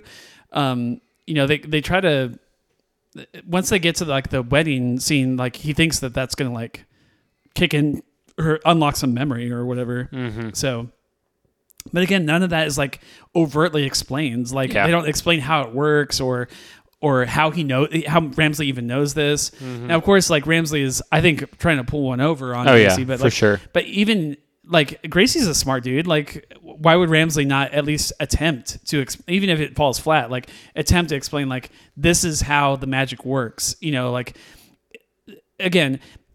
I think there are comparisons to this movie to Beauty and the Beast. Like there's there's actually some like direct comparisons because it's about a, a curse over a house and all the servants within the house and they're they're locked inside and until the curse is lifted they can't you know get back to their get back to normal their normal mm-hmm. lives or whatever. It's very similar to Beauty and the Beast. But beauty, there's one thing that Beauty and the Beast does well is they show you, like they don't Yeah. tell you, they show you what how the curse started, why it happened, what the end goal is, and it's very clear in that movie. All all he in order to lift the curse, this is what you have to do. You know, fall Mm-hmm. in love, blah blah blah. In this one, it's like I don't know what's true. like, Yeah. they don't really like explain to the audience like this is definitely the answer to the question. They just kind of leave it nebulous for the entire thing, and, and when, even when the credits were rolling at the end, it was like. I'm not sure what was real, like Yeah. any of that. So I mean, it's it's just one of those things where maybe if this movie was longer, because another difference between this and Pirates of the Caribbean is Pirates of the Caribbean. I'd have to go back and look, but I would, if I were a betting man, I would say Pirates of the Caribbean is probably like forty minutes longer. Oh, yeah. than this movie. I, I remember it. I, I could be remembering it wrong, but I, I thought it was over two hours long. yeah, Um, but see, that movie goes by in a flash because it's so exciting to watch. Mm-hmm. Like, I want to live in that pirate world. yeah, Um, the action scenes are thrilling. It almost has a um, Indiana Jones feel to it at Mm-hmm. some points. Like, um, the CGI is really incredible. These, uh, you know, bone, uh, bone skeletons coming back to life, and like, you know, um, the, the the curse of the Black Pearl, and like Yeah. everything that's going on with the the money and the tr- chest, and there's a lot of Mm-hmm. backstory. There's so much to digest in that movie. This movie just doesn't really want to give you anything. Yeah. and um, more action I don't think would have helped it. More backstory I think would have helped it, but they didn't seem interested at all to give us any sh- inkling into the past. Like they, I, th- I almost feel like the writing. I think really is is suffering in this movie, and I think, I think they felt like it was enough for audiences to to try to figure out the mystery as the characters are figuring it out. Whereas at some point you have to let the audience in on the answer to the, the puzzle. Yeah. And they never do that in this mm-hmm. movie. They're, they're, I was audiences were left to walk out of the theater going, okay, so what what was what was the thing? Like what was the what was the goal of all this? Like what were they Yeah. trying to do? So all the, the only things you know for sure is that they want Sarah, the family wants Sarah back, safe safe and sound, and there are ghosts in there that are all kind of up to their own schemes, and that's mm-hmm. it. Like that's kind of like the the big Yeah. explanation and of the film. like maybe the simplest solution for this movie is when they were doing that whole thing with the beginning credits maybe they should have just done beginning credits and then rolled this story Yes. Yeah. Disney listened to, to Grant for the remake. That's that's a great idea. Yeah. Yeah. I think they I mean they probably learned that lesson long before we Oh, yeah. just uttered it, but it's the remake almost certainly is going to right these wrongs. I I can't imagine them going in especially after Jungle Cruise was such a hit like to go in and not do the deep like the, I, again we're not going to spoil Jungle Cruise here on this on this show. We did do um uh, a full review of, of Jungle Cruise earlier this year when it came out, but um, so go back and listen to that conversation. But like they've learned their lessons. Oh, yeah. especially the Pirates movies alone. They're like, okay, we people want like to know these characters and their backstories, and you know get to know this world. Mm-hmm. And they just didn't give you enough with this one. And I, I, I hope the remake is is better. So yeah i'm very interested to see what the remake will bring Um, I want to talk some about the the visuals, and we can go back to plot. Uh, there's some plot stuff that we kind of skipped over too. yeah If, you- if there's, there's not a ton Yeah. plot left but yeah um, the, I think the visuals, some of them are really good. Um, I think this is strange to say in a movie that we're mostly panning, but like, th- there's one really cool idea in the movie, and it's it's really just kind of a nothing scene. But I've never seen anything like this in a film, and I haven't certainly haven't seen everything horror out there, but. Um, at one point, Jim gets like ejected from. By the way, he falls like two or three stories down to the ground. He lands on his car, Yeah. which is like the hardest surface he could have landed on other than like concrete yeah and um, just like bounces right back up. He's fine. Um, there's like a lot of physics stuff that doesn't make sense in this movie, but um, and he tries to. What I'm getting to is he tries to break back into the um, into the house, the mansion, and he finds what is it's like a it's, it's a piece of wood or stone. It's it's like a piece of the it's like a Um, pillar yeah, like a pillar for the house, whatever. He picks this thing up and he starts smashing the glass. As he hits the glass, the the glass like eggshells breaks, but then it like immediately repairs itself. And he hits it again and it breaks again, but then immediately repairs itself. And he tries it like three or four times before he re- realizes it's futile. And I was like, that is a cool idea. Like, Yeah. I want to know in the se- in the not sequel, but in the remake that they're about to do with uh, Del Toro. I want to see like this house almost the house in this movie I think is a character. Like it's it has a lot of character. It becomes a character in the movie. But I want to see in the in the remake, I want to see the the house itself to almost be alive. Like to actually like behave in such a way of it's like it's trying to protect it's trying to heal itself, protect Yeah. itself. Like that was a cool thing that we got like 10 seconds of and I was like more of that. Like I want to see more of that kind of stuff. That was actually really cool to watch uh visually. Yeah. So That that was a very clever part and I feel like that's a perfect lead into where we are in the plot cuz Yeah, yeah. we talked about how uh he has now been ejected from the house and at this point his kids are in a trunk which Yeah. I don't know. That was stupid. And so, and Sarah's about ready to get married to Gracey, and it really looks like Ramsley's go- going to win. And then we get uh, Leota, the magic ball, Yeah, we haven't even mentioned her yet. coming back and saying, Are you just going to give up? and then I would almost bet that they got the idea uh, of this car going into the mansion straight from Harry Potter and the flying car. Oh, I didn't think about that. No, you're right. And so then next thing you know, Jim is flying through the air with his car right into the haunted mansion yeah. to save the day. yep.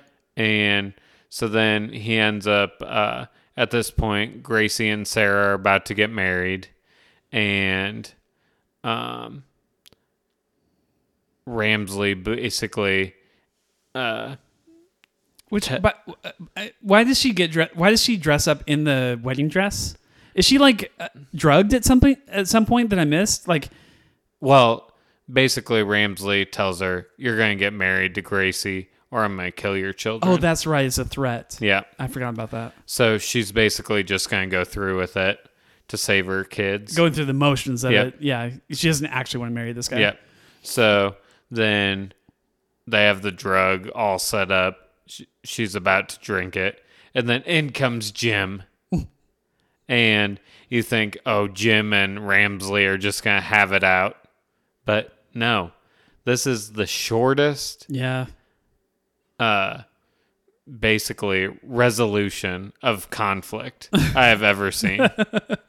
And It's it's shorter than Mom's Got a Date with a Vampire, which Yeah. is really short. But and Jim has nothing to do with it. yeah, you're right.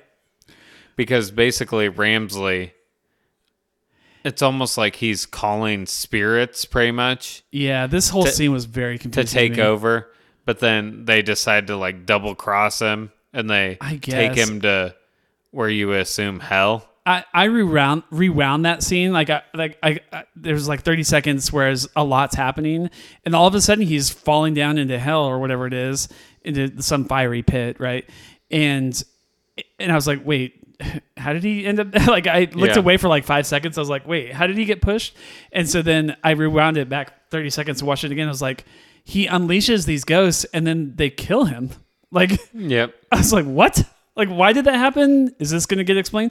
No, it's not going to get explained. It's just going to end. and then the ghosts don't even try and get the rest of them I know. I was just like, what was the point of that? yeah so then um he tries to take Jim with him but Gracey saves him How much of this, the lack of violence and the lack of like con- physical conflict in the movie, is them just trying to get that PG rating? It's got to be right. Like, Yeah. I feel like with the ending and then the whole part with the mummy, I feel like they're they definitely it is a PG movie, but I feel like with that stuff they're probably on the fence with PG and PG-13 cuz I feel like watching like this and Pirates of the Caribbean side by side, there probably isn't as far as like scary images go. There's probably not that much more than Pirates of in Pirates of the Caribbean than this movie. yeah. Um, Pirates was 13. Yeah. Okay. Um, I was just as you were talking, I was just looking it up. Um, who knows how much it's changed because the remake's been in, in process for like a decade, like since like 2011, 2012. Um, Del Toro originally was going for PG 13 for the remake, and I think that's a good choice. Like, Yeah. it, it needs to be different than it, it. There are moments in the movie as you're watching it. This this this movie ended up on the, the Disney Channel. Like if that tells you anything. So the, it, this movie was never going to be a big fight, a big you know violent thing. You know, Cruella. This this movie is not. Like it's not going for that kind of hard. You know, kind Yeah. of um, you know, uh, disturbing Mm-hmm. kind of feel. It's for families, so I get that. Like that's what they wanted to make, but um, it, it leaves a lot of the conflict in the resolution of conflict really lackluster. Like like you just described, the the the ghosts start filling the room. Thirty seconds later, it's over. Like it, they just there's nothing there. Like Yeah. you're not going to get the the big showdown that, that mm-hmm. you're hoping for. So And then the strangest scene of the movie happens what's that? where the orb comes back, the little blue ghost, and it goes into Sarah and you're kind of under Oh yeah. and then her and Gracey kiss, and you're just like, this is really weird because she's kissing this other guy in front of her husband and her two children. Yeah, they're all just watching this. And then you realize that uh, the whole time this blue orb was Elizabeth. Yeah. She was in the house the whole time. Yep. Um, yeah, that was that. I actually did kind of chuckle a little bit at that because like, like the kiss is going on for a long time, Yeah. like in excess of ten seconds. And so at one point, Jim's like, "All right, man, like it's my wife, like, Yeah. let her go." but and then they go up to like heaven or whatever. Yep. Um.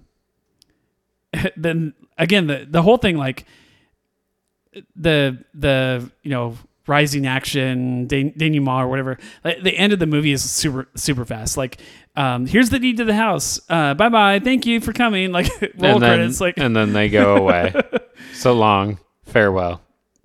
and there's a post credit scene of uh madame leota doing like quotes from the ride basically. Oh, I didn't even watch that oh part. there, yeah there is a post credits Okay. which it's it's i mean it's completely pointless there's yeah. it's not trying to set up a sequel or anything it's just you know a little uh fan service thing. Yeah, I honestly didn't even watch that part. So um th- there's speaking of like just stupid things and stupid lines and stuff like that at one point michael the boy the the son they're, they're going into the about to go into the mausoleum whatever and he says um dad i see dead people i'm just like yep. okay that's that's what we're gonna do here um You know it, Phil. so yeah i uh the movie needed more wallace shawn yep. it needed more either more comedy or more scary but they're going for pg so i'm going to go more comedy um, but the movie's just not very funny No. um, there there's a couple little creepy unsettling things like the the breathing door which is actually inspired from the ride mm-hmm. and um, like i said the zombies as they're getting chased was kind of tense not like scary but Yeah. tense um, you know, Ra- Ramsey, I think, is very sinister and very creepy. There's a scene where we skipped over where Jim is like in a chair and the chair takes off in flight um, with Madame Leota, and it's it's like a it, it kind of turns into Wizard of Oz for a little bit, like he's spinning Yeah. around really fast, and I think he even says like, um, "There's no place like home" or Yep. something like that. But um, it's it's just it's it's not a bad it's it's not a terrible movie. I think some people could say it's a bad movie. It did get 14% on Rotten Tomatoes Yeah. for a reason. It's um to me it's not a bad movie. It's just meh. Like it's just it's just a nothing burger from beginning to end. Like Yeah. there's a, there's a, a, a, a couple of scenes like I, I like when the Dapper Dan guys that are from like you know that sing at Disney World or whatever came out and like did like the, the singing the singing heads Yeah. or whatever. Um, like I was like, oh, this is cool. Um, and then I kind of went to sleep for ten minutes, and then they did a ska- stagecoach ride. Oh, this is kind of cool. And then I went to sleep for ten minutes, and you know every time it cuts back to Sarah, I'm like, I don't care, I don't care. Yeah. And so it's just it's there's a lot of just uh like I don't Yeah. I, I'm not loving this part right now. Um, followed by like, oh, that was kind of fun. Yeah, I feel So- like if we had to, I mean, we've done, this is our third movie in this uh, series of movies that give you chills. Yeah, Um, I would say this one is probably the second. I mean, I'd say it's better than Halloween Town, yes. but I would still say Mom's Got a Date with a Vampire is better than this one. Strangely enough, I think I agree with you. Yeah.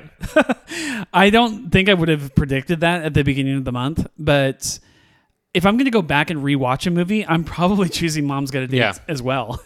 Um, I, it's not this movie has better star power and better CGI, a lot Yeah. better CGI. and a way bigger budget. yeah, than Mom's Got a Date. But I- gotta say, the story of Mom's Got a Date with a Vampire and just like the silliness of that movie, I was in. Like, Yeah. I there were parts of that movie I actually legitimately loved, um, and there wasn't really any scene in this entire film that I loved. Like, there were just parts where I was like, okay, this the action's kind of ramping up here. Um, but no, with mom's mom's, I, I think you're right. I think mom's got a date is is like number one. Yeah. for the month, which who knew? I really, I knowing that this was had Eddie Murphy in it, came out not that long ago in theaters and made mon- money, like it made double its Yeah. budget. I legitimately thought we were going to get like a movie that people had been un- unfair to, like you know, critically t- been too hard on, and that holds up better than you think. Mm-hmm. And I we just didn't get that. no. So And I mean, I would assume the Muppets one is probably not much better than this one. And I'm not really sure what you'll get from the Muppets one. But I mean, maybe it's worth a watch. yeah, I don't think I'll watch it, but maybe it's worth a watch. well we'll get to that here in, in a couple minutes, Grant. Uh, on what else are you watching on Disney Plus? Um, I do think it's interesting to date of the seven movies that, that rides that have been made into movies. Um, that only two of them have been successful. Really, I mean, Yeah. I, I know this one was technically financially successful, but it was not a successful movie. That's why they're re- they would not be remaking the movie if they thought it was a success. So, um, Pirates, you could say, is no longer critically successful, and I think you'd be right. Um, the reviews are very bad on like four and five and stuff like that. But I mean, they've made a ton of money. Oh my gosh! I mean, they're printing billions. Yeah. Uh, from that franchise. Who knows if they'll make any more? I, the, the fifth one actually teases that they're going to make a sixth, but um, that that movie will always.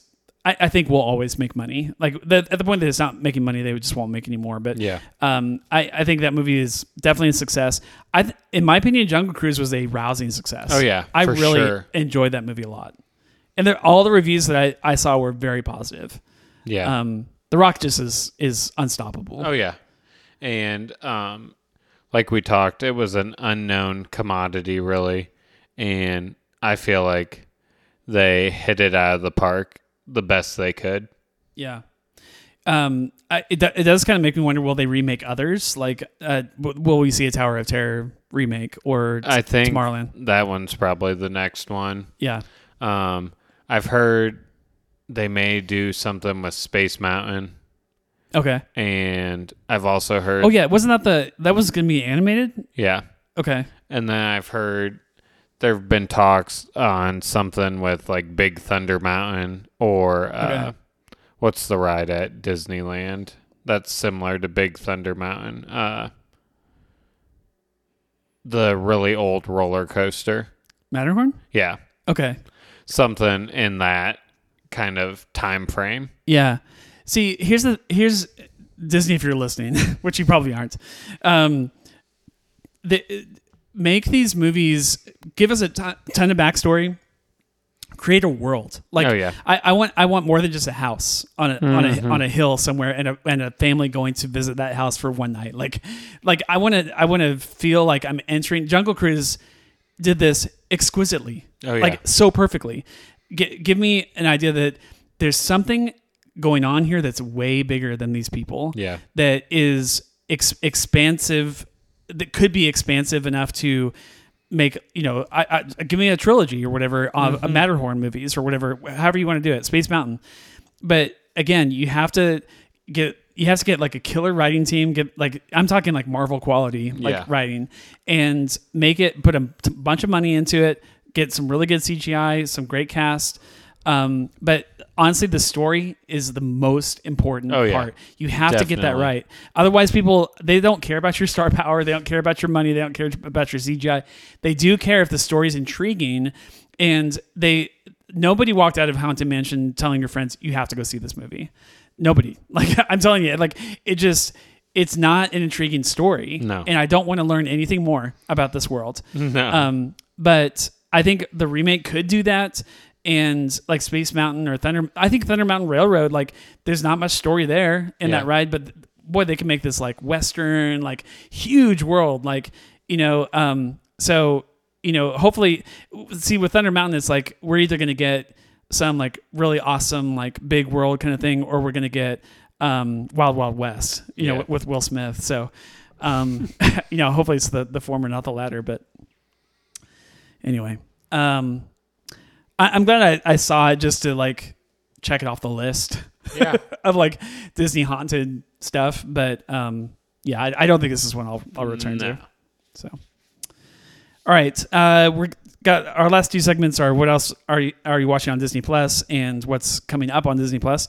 Um, Grant, have you watched anything on Disney Plus No. this so- week?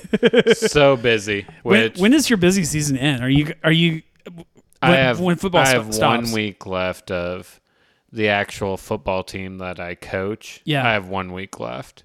Yeah. So it'll. I That alone's gonna free up I what- at least won't have to go to practice after school after this week. yeah, because football ends and you you get like 15 hours a week Yeah. back into your schedule or something like that. Yeah. So yeah, I understand that. Um, yeah, this is definitely. I mean, spring. Uh, it's baseball or softball. I always forget. Softball. Softball in the spring, but those are like your two busy like Yeah. seasons. Um, couple months where like, good luck finding Grant anywhere. He gets Yeah. he leaves early and comes home late. Yep. So one week left, and then I would assume I'll start being able to watch more stuff. Yeah, yeah, no, that's fine. Um, I will. Uh, I will take the the the hit uh, for you on this on this week. Uh, I did watch Muppets Haunted Mansion uh, this week. Um, first thing you need to know is this is a 45 minute Oh. like non feature length film. huh. Yeah, so I I fully expected it to be. It's Muppets, so I, I knew it wasn't gonna be like a two hour, but like Yeah. I I I legit thought like okay this this could be um. Uh, Muppet Christmas Carol. Uh, Muppet Christmas Carol is like about the same length, honestly, as the Haunted Mansion movie that we just watched, like hour and twenty minutes long or whatever. I thought we would get something like that. It's it's short. Um, the th- there are both positives and negatives to to. I, I think once I have explained everything, you'll decide whether or not you want to watch it Okay. um, some of the positives is there are like legitimately like pretty funny very silly cameos um, and i don't want to spoil who's in it because maybe you want to be surprised if you're listening to this and you haven't don't know if you're going to watch it or not um, so i won't tell you like who's in it except for one character because he's he's like the main char- the main human character is will arnett and Okay. he's always I, I I think he's always funny. Um, he's very very silly in it like uh, kids would find him funny kind of way. Um, he's the butler, like he's he's the um, Ramsley character. I don't think they ever call him that by name, but that's clearly who he is. And um, and then there's like just in t- typical Muppets fat. If you've ever seen a Muppets movie or the Muppets show, it's it's very much like here's a human we're going to bring on and have do some face to face comedy for two minutes and then bye bye. Yeah. it, it's there's a lot of that too, right? Um, but yeah, there's there's one big cameo, one big uh, actor that's in it that I did not see coming, and I don't. So I'm not going to spoil it for anyone that wants to enjoy that. But um, that was very. I, I enjoyed that scene. It has nothing to do with the plot, but it's it's it's honestly it's kind of cool, uh, kind of timely as well. Um, they the movie is not trying to remake the original. That was the other big surprise. Like, I, it's called Muppets Haunted Mansion. So like, I was like, oh, this is the the Muppets take on the 2003. Yeah. it's not that at all. There there is a, a wedding scene with like the bride and and all that kind of stuff. There is you know surviving the night. You know. It, so it's inspired by Haunted Mansion for sure, but retelling the the story of that movie they are not trying Okay. to do here.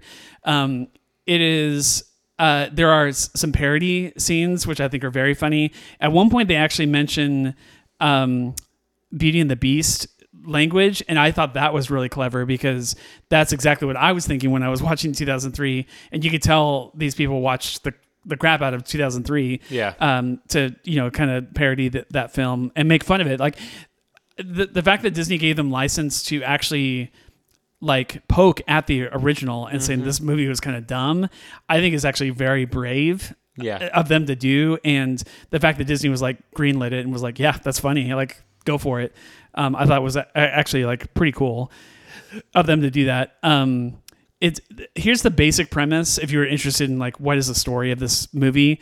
Um, gonzo and pepe which pepe's like a he's like a prawn like a Yeah. shrimp and there's actually a lot of jokes about that about like what he actually is but um, uh, gonzo and pepe are on their way to a fear challenge at this you know haunted mansion which he sees as like a a legend maybe real actual haunted mansion legendary maybe just a prop for like Okay. you know silly games and stuff like that but it's his gonzo's like this aspiring magician and you know if you've seen him in other things you know that and the great macguffin was this magician that disappeared like 100 years ago on this night and so they're inviting they're inviting people to come to for a fear challenge. If you can survive the fear challenge, and then they get there and they realize it's actually like they're trying to kill him, um, kind of thing. Okay.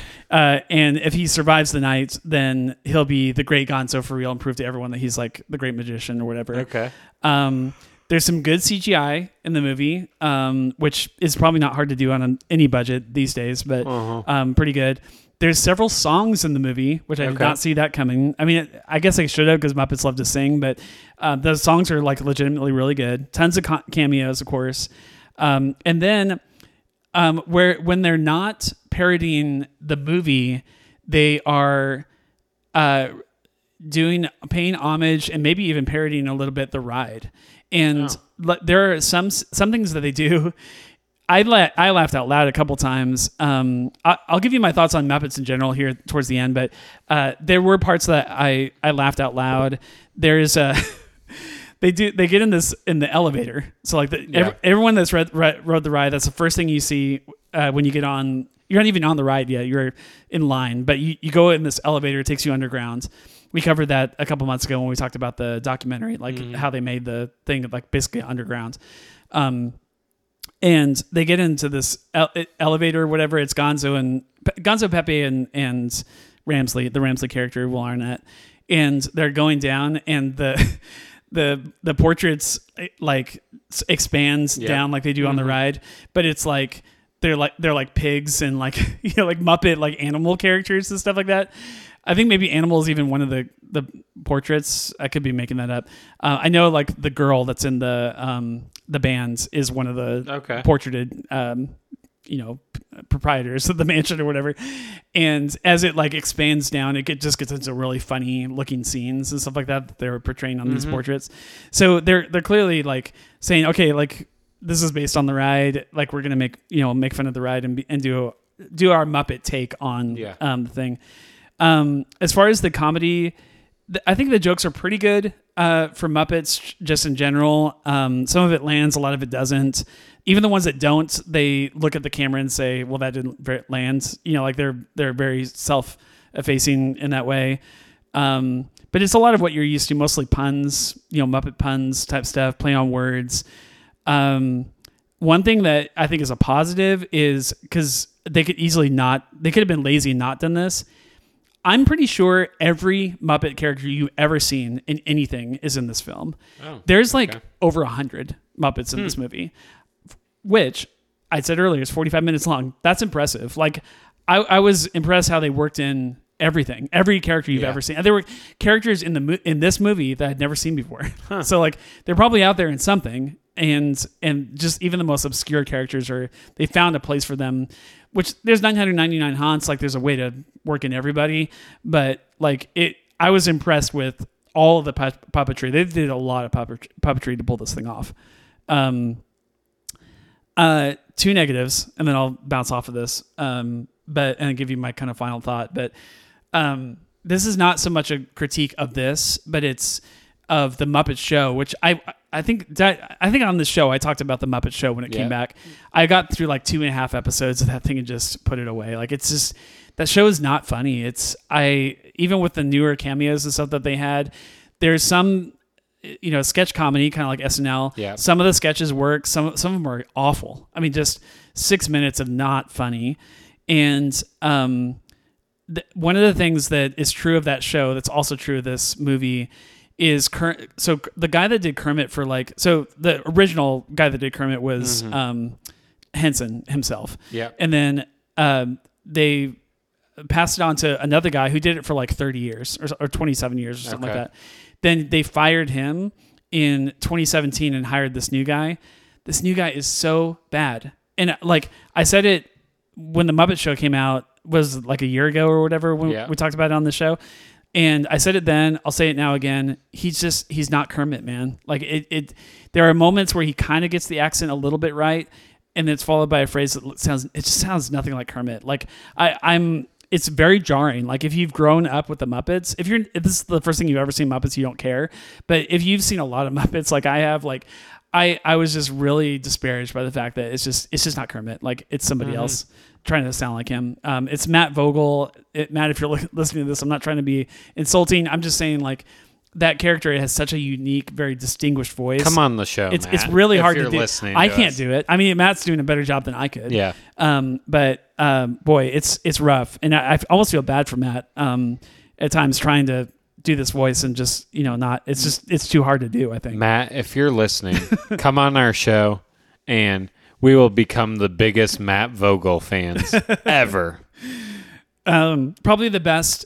I'll, I'll spoil the the best joke in the in the movie because uh, coming off of I watched this right like the same night that I watched the 2003 Haunted Okay. Mansion. I watched them back to back, so I found this particularly funny. But because it's it literally just immediately just you know spearingly just you know penetrates that movie like with, a, with a, a parody joke but um they're like they first get to the mansion the door is shut behind them they're locked in they're trapped right and it was like sunny outside or like dark but you know clear skies outside when they walk in when they walk into the house. They get in whatever and then it's just you know crack a boom you know like thunder and lightning whatever.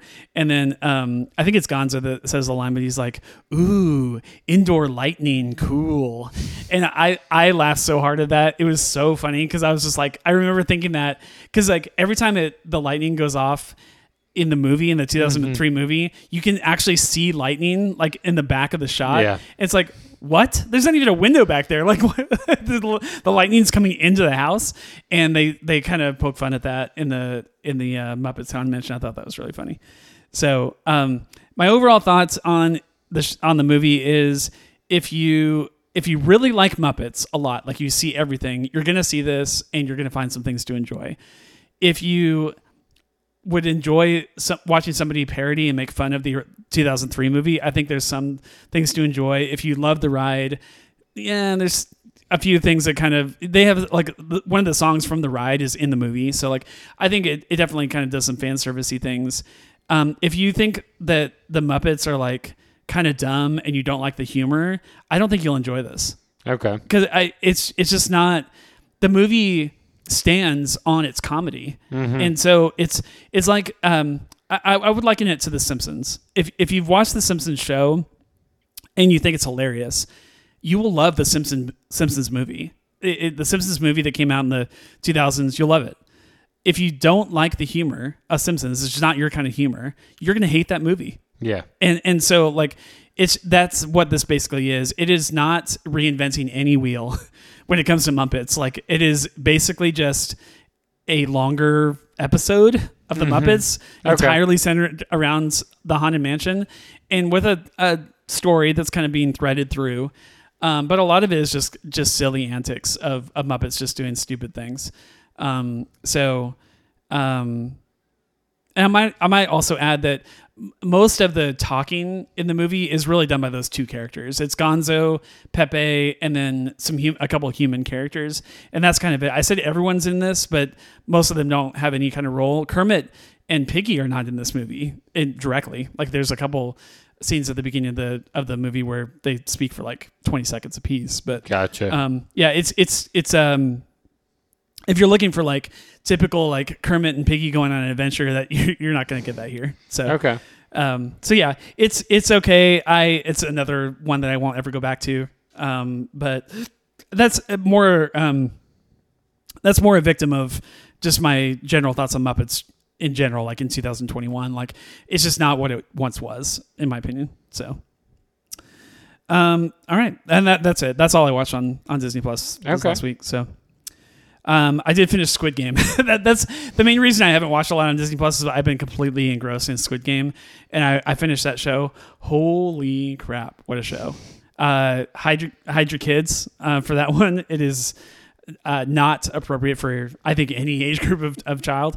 Um, it's very disturbing. Um, but holy crap, what a great show! Uh, I want I want, want I want way more of Squid Game. Uh, hopefully Netflix does this. Squid Game is not relevant to our podcast in any way, shape, or form. Um, Squid Game is now, as of as of the time of this recording, the most watched orig- Netflix original property in its history. Um, Crazy. like more than Sta- Stranger Things, more than House of Cards, I, like everything. Um, so Squid Game from Korea is now the number one uh, Huh. watch streamed. That's nuts. yeah. So, anyways, that's I've been sp- spending a lot of my watch time just um, doing Squid Game. I, I've not gotten that engrossed in a show in a long time, and Okay. other than the Marvel stuff, like Mhm. um, yeah, on other services, I, I really haven't gotten into any of the other shows, and uh, boy, that one really grabbed me by by its hooks. So, um, all right, let's talk about what's new on Disney Plus, and we'll get out of here. Um, this is for Wednesday, October twentieth, and Friday, October twenty second. I'll tell you right now, um, unless you're interested in a couple of the movies that are coming to the service, there's not a lot coming out this week. So, um, Wednesday, October 20th, uh, Doogie Kamealoha, uh, MD, episode 7 is coming out. Um, really, the only thing I'm probably going to watch is this next one is uh, The Making of Black Widow. I'm Okay. I'm very interested to watch this. I've, I've enjoyed all of the uh, what they call Marvel Studios Assembled Mm-hmm. uh, series. It's basically just a bunch of documentaries about you know the behind the scenes. And uh, the making of Black Widow, like I'm legitimate. I want to see Florence Pugh like behind the scenes talking about her character. I want to. I want to see uh, David. Oh, what's his name? The guy that plays uh, Red Guardian. oh, I I know who you're talking I can't about. think of his I last can't name. think of his last name. um, I want to see him like goofing off, like in between takes. Like I want to see how they shot some of the, you know, the action scenes, the wire wire work, or however they did it. Like uh, that's that's one I'm I'm definitely very intrigued to watch. So, um, so that'll be good. Most of the making ofs that they've done have been for shows. Uh, they've done a couple movies, I think, but that's uh, I- it, it'll be interesting to see how they shot that film with the budget that they had. Um, Disney Insider episode uh, eight, Drawn to Life, Muppets and the Haunted Mansion, our very own studio tour. Um, this is behind the scenes of Mu- Muppets Haunted Mansion. I didn't know they were doing this. Huh. How funny. Crazy. Uh, yeah. How yeah how everything came together for the Halloween special.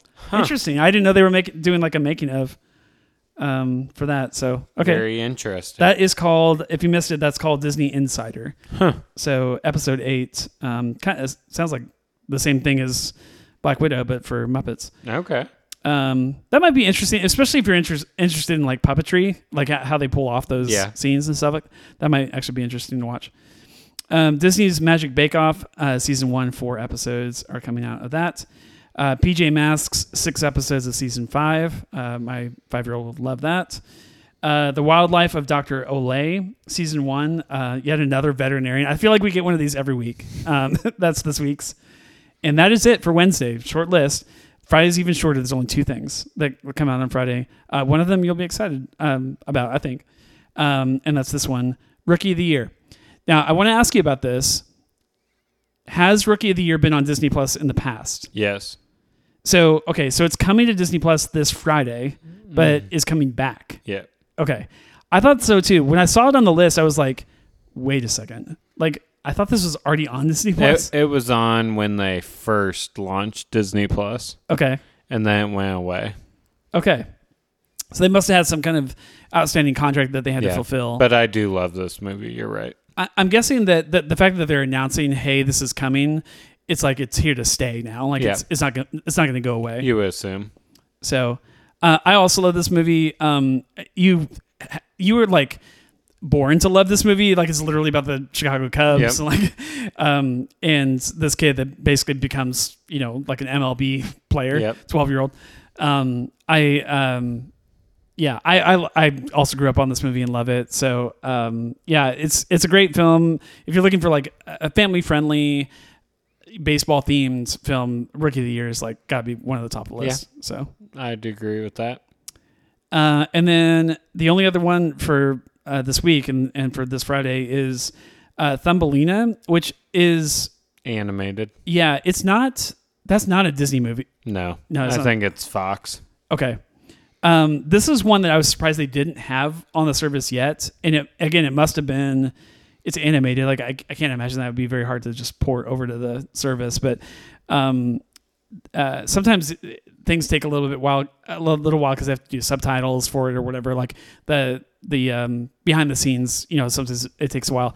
I'm my guessing, my guess is that they just, the Fox stuff they relegated to just delay in general, uh, and then also they probably had some kind of Thumbelina was like exclusive to Netflix for a while or something like that. But yeah, it's it's now on Disney Plus as of this Friday.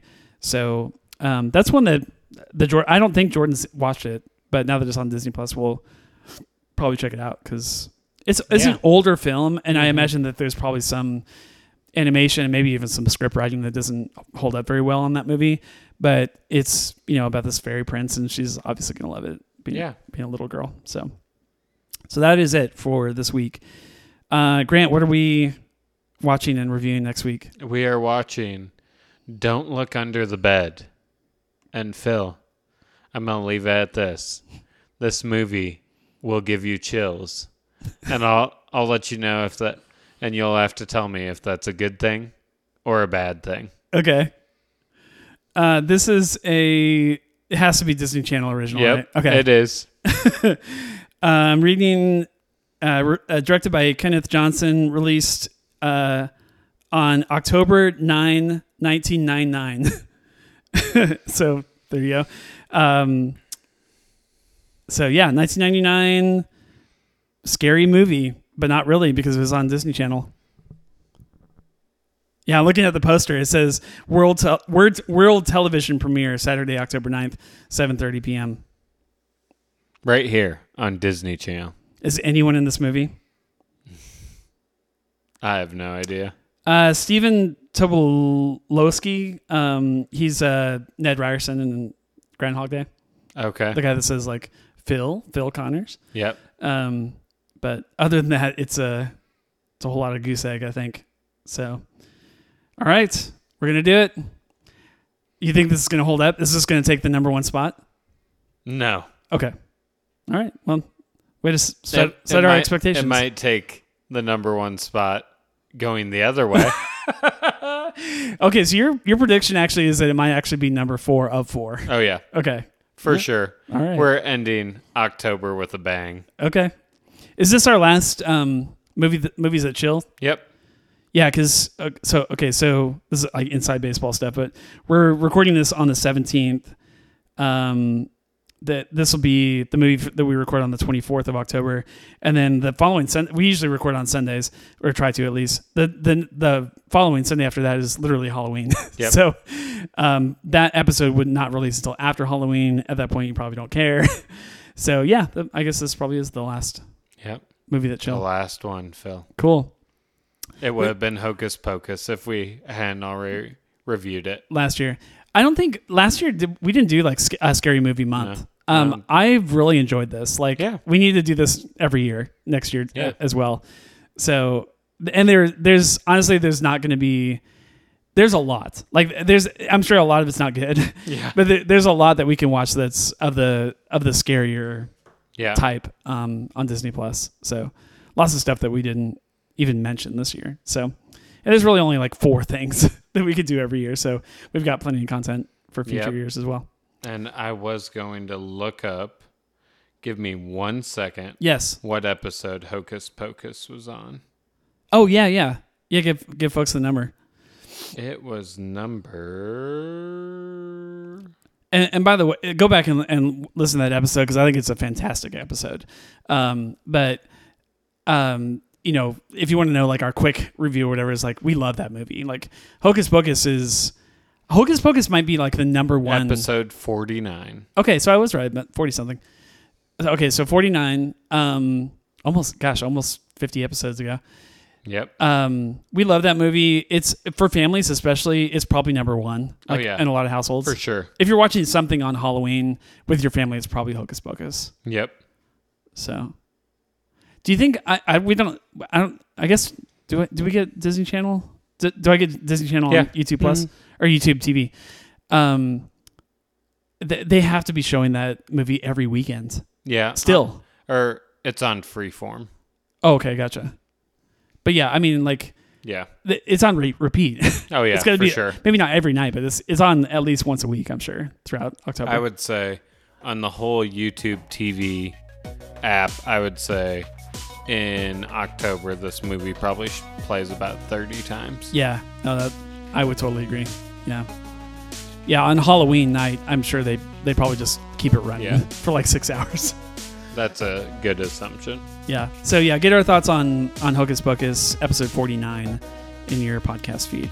Um, thanks for hanging with us for what ended up being a longer episode. I, I, I guess we went long on on the movie and our news story segment was a little bit long, but um, there was a lot of fun stuff to talk about in there. So thanks for joining us. Um, join us next week and watch Don't Look Under the Bed, available on Disney Plus today. You can watch this movie and then come back for our discussion. Spooky.